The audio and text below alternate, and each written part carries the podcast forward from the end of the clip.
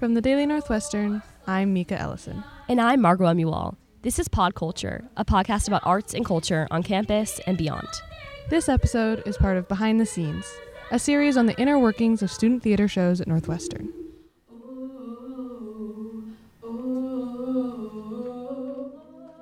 Jewish Theater Ensemble's Fall Quarter Musical performed at Shanley Pavilion on Friday, October 22nd at 7 p.m.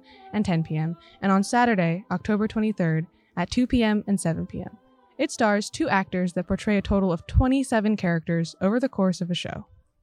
Islander centers around a young girl named Eilidh, a resident of the island of Kinnan. The show documents Eilidh's struggle as she watches her home change due to the impacts of climate change. Um, Islander is really a, a, story about community, about loss, about grieving, and about finding love and finding friendship in like this weird in between space of like an environment grieving.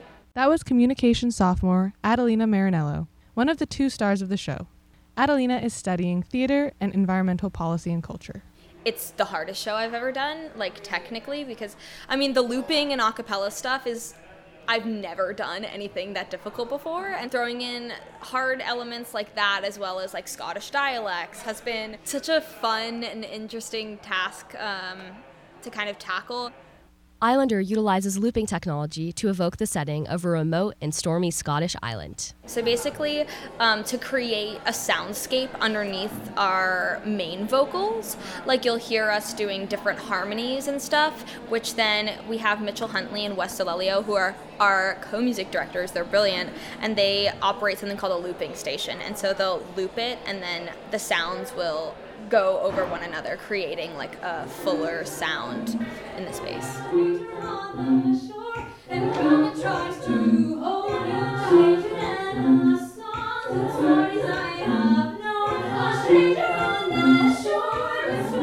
The looping technology allows the show to be completely a cappella. This is one of Weinberg sophomore and Islander producer Griffin Minster's favorite aspects of the show.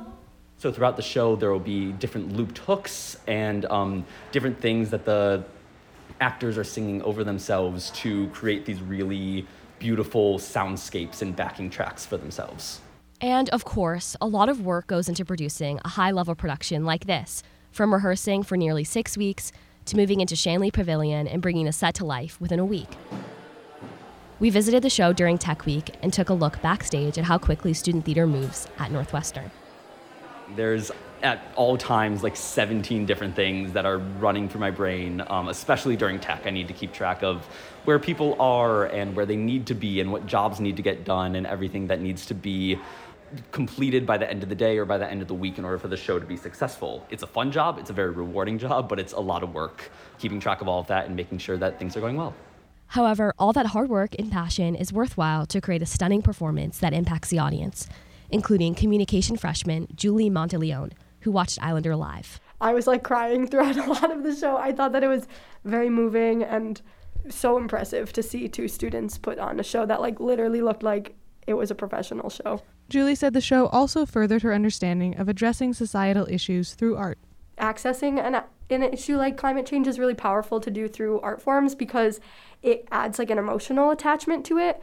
And so in the play, like one aspect of it is that they're one of the characters is trying to save this whale that's dying, and you start to develop like it has this really heavy emotional tie to it, and it takes it out of the realm of just like science and politics and people discussing, and instead it's like this really physical, visceral thing that these two young women are like experiencing and experiencing loss in this way, and so I think for me it like pushes the like like environmental activism forward because in a lot of ways if we want to like make any progress we need to reconnect with the physical and emotional relationship that we have to the natural world Julie also thought the fact that the actors played multiple characters alongside the voice looping technology added an important layer to the show. It's cool to see how like the characters all are interconnected and because they're being played by one person, they're inherently similar to each other and so the community feels that much closer and that much more like one thing rather than a bunch of different people that maybe don't mesh as well or something. It all comes from like inside. Communication senior lily feinberg executive director of nu's jewish theater ensemble helped select the show. She said islander and good theater in general is a mode of escapism. You enter Shanley, which is this tiny little black box, and you're really transported and you're living in another story for an hour and a half. And I think that even if, if it's your first show here or your hundredth, that doesn't get any less magical and any less special. And I think that if you're having a hard week or a great week, it is equally as important and can help you in different but equally as powerful ways.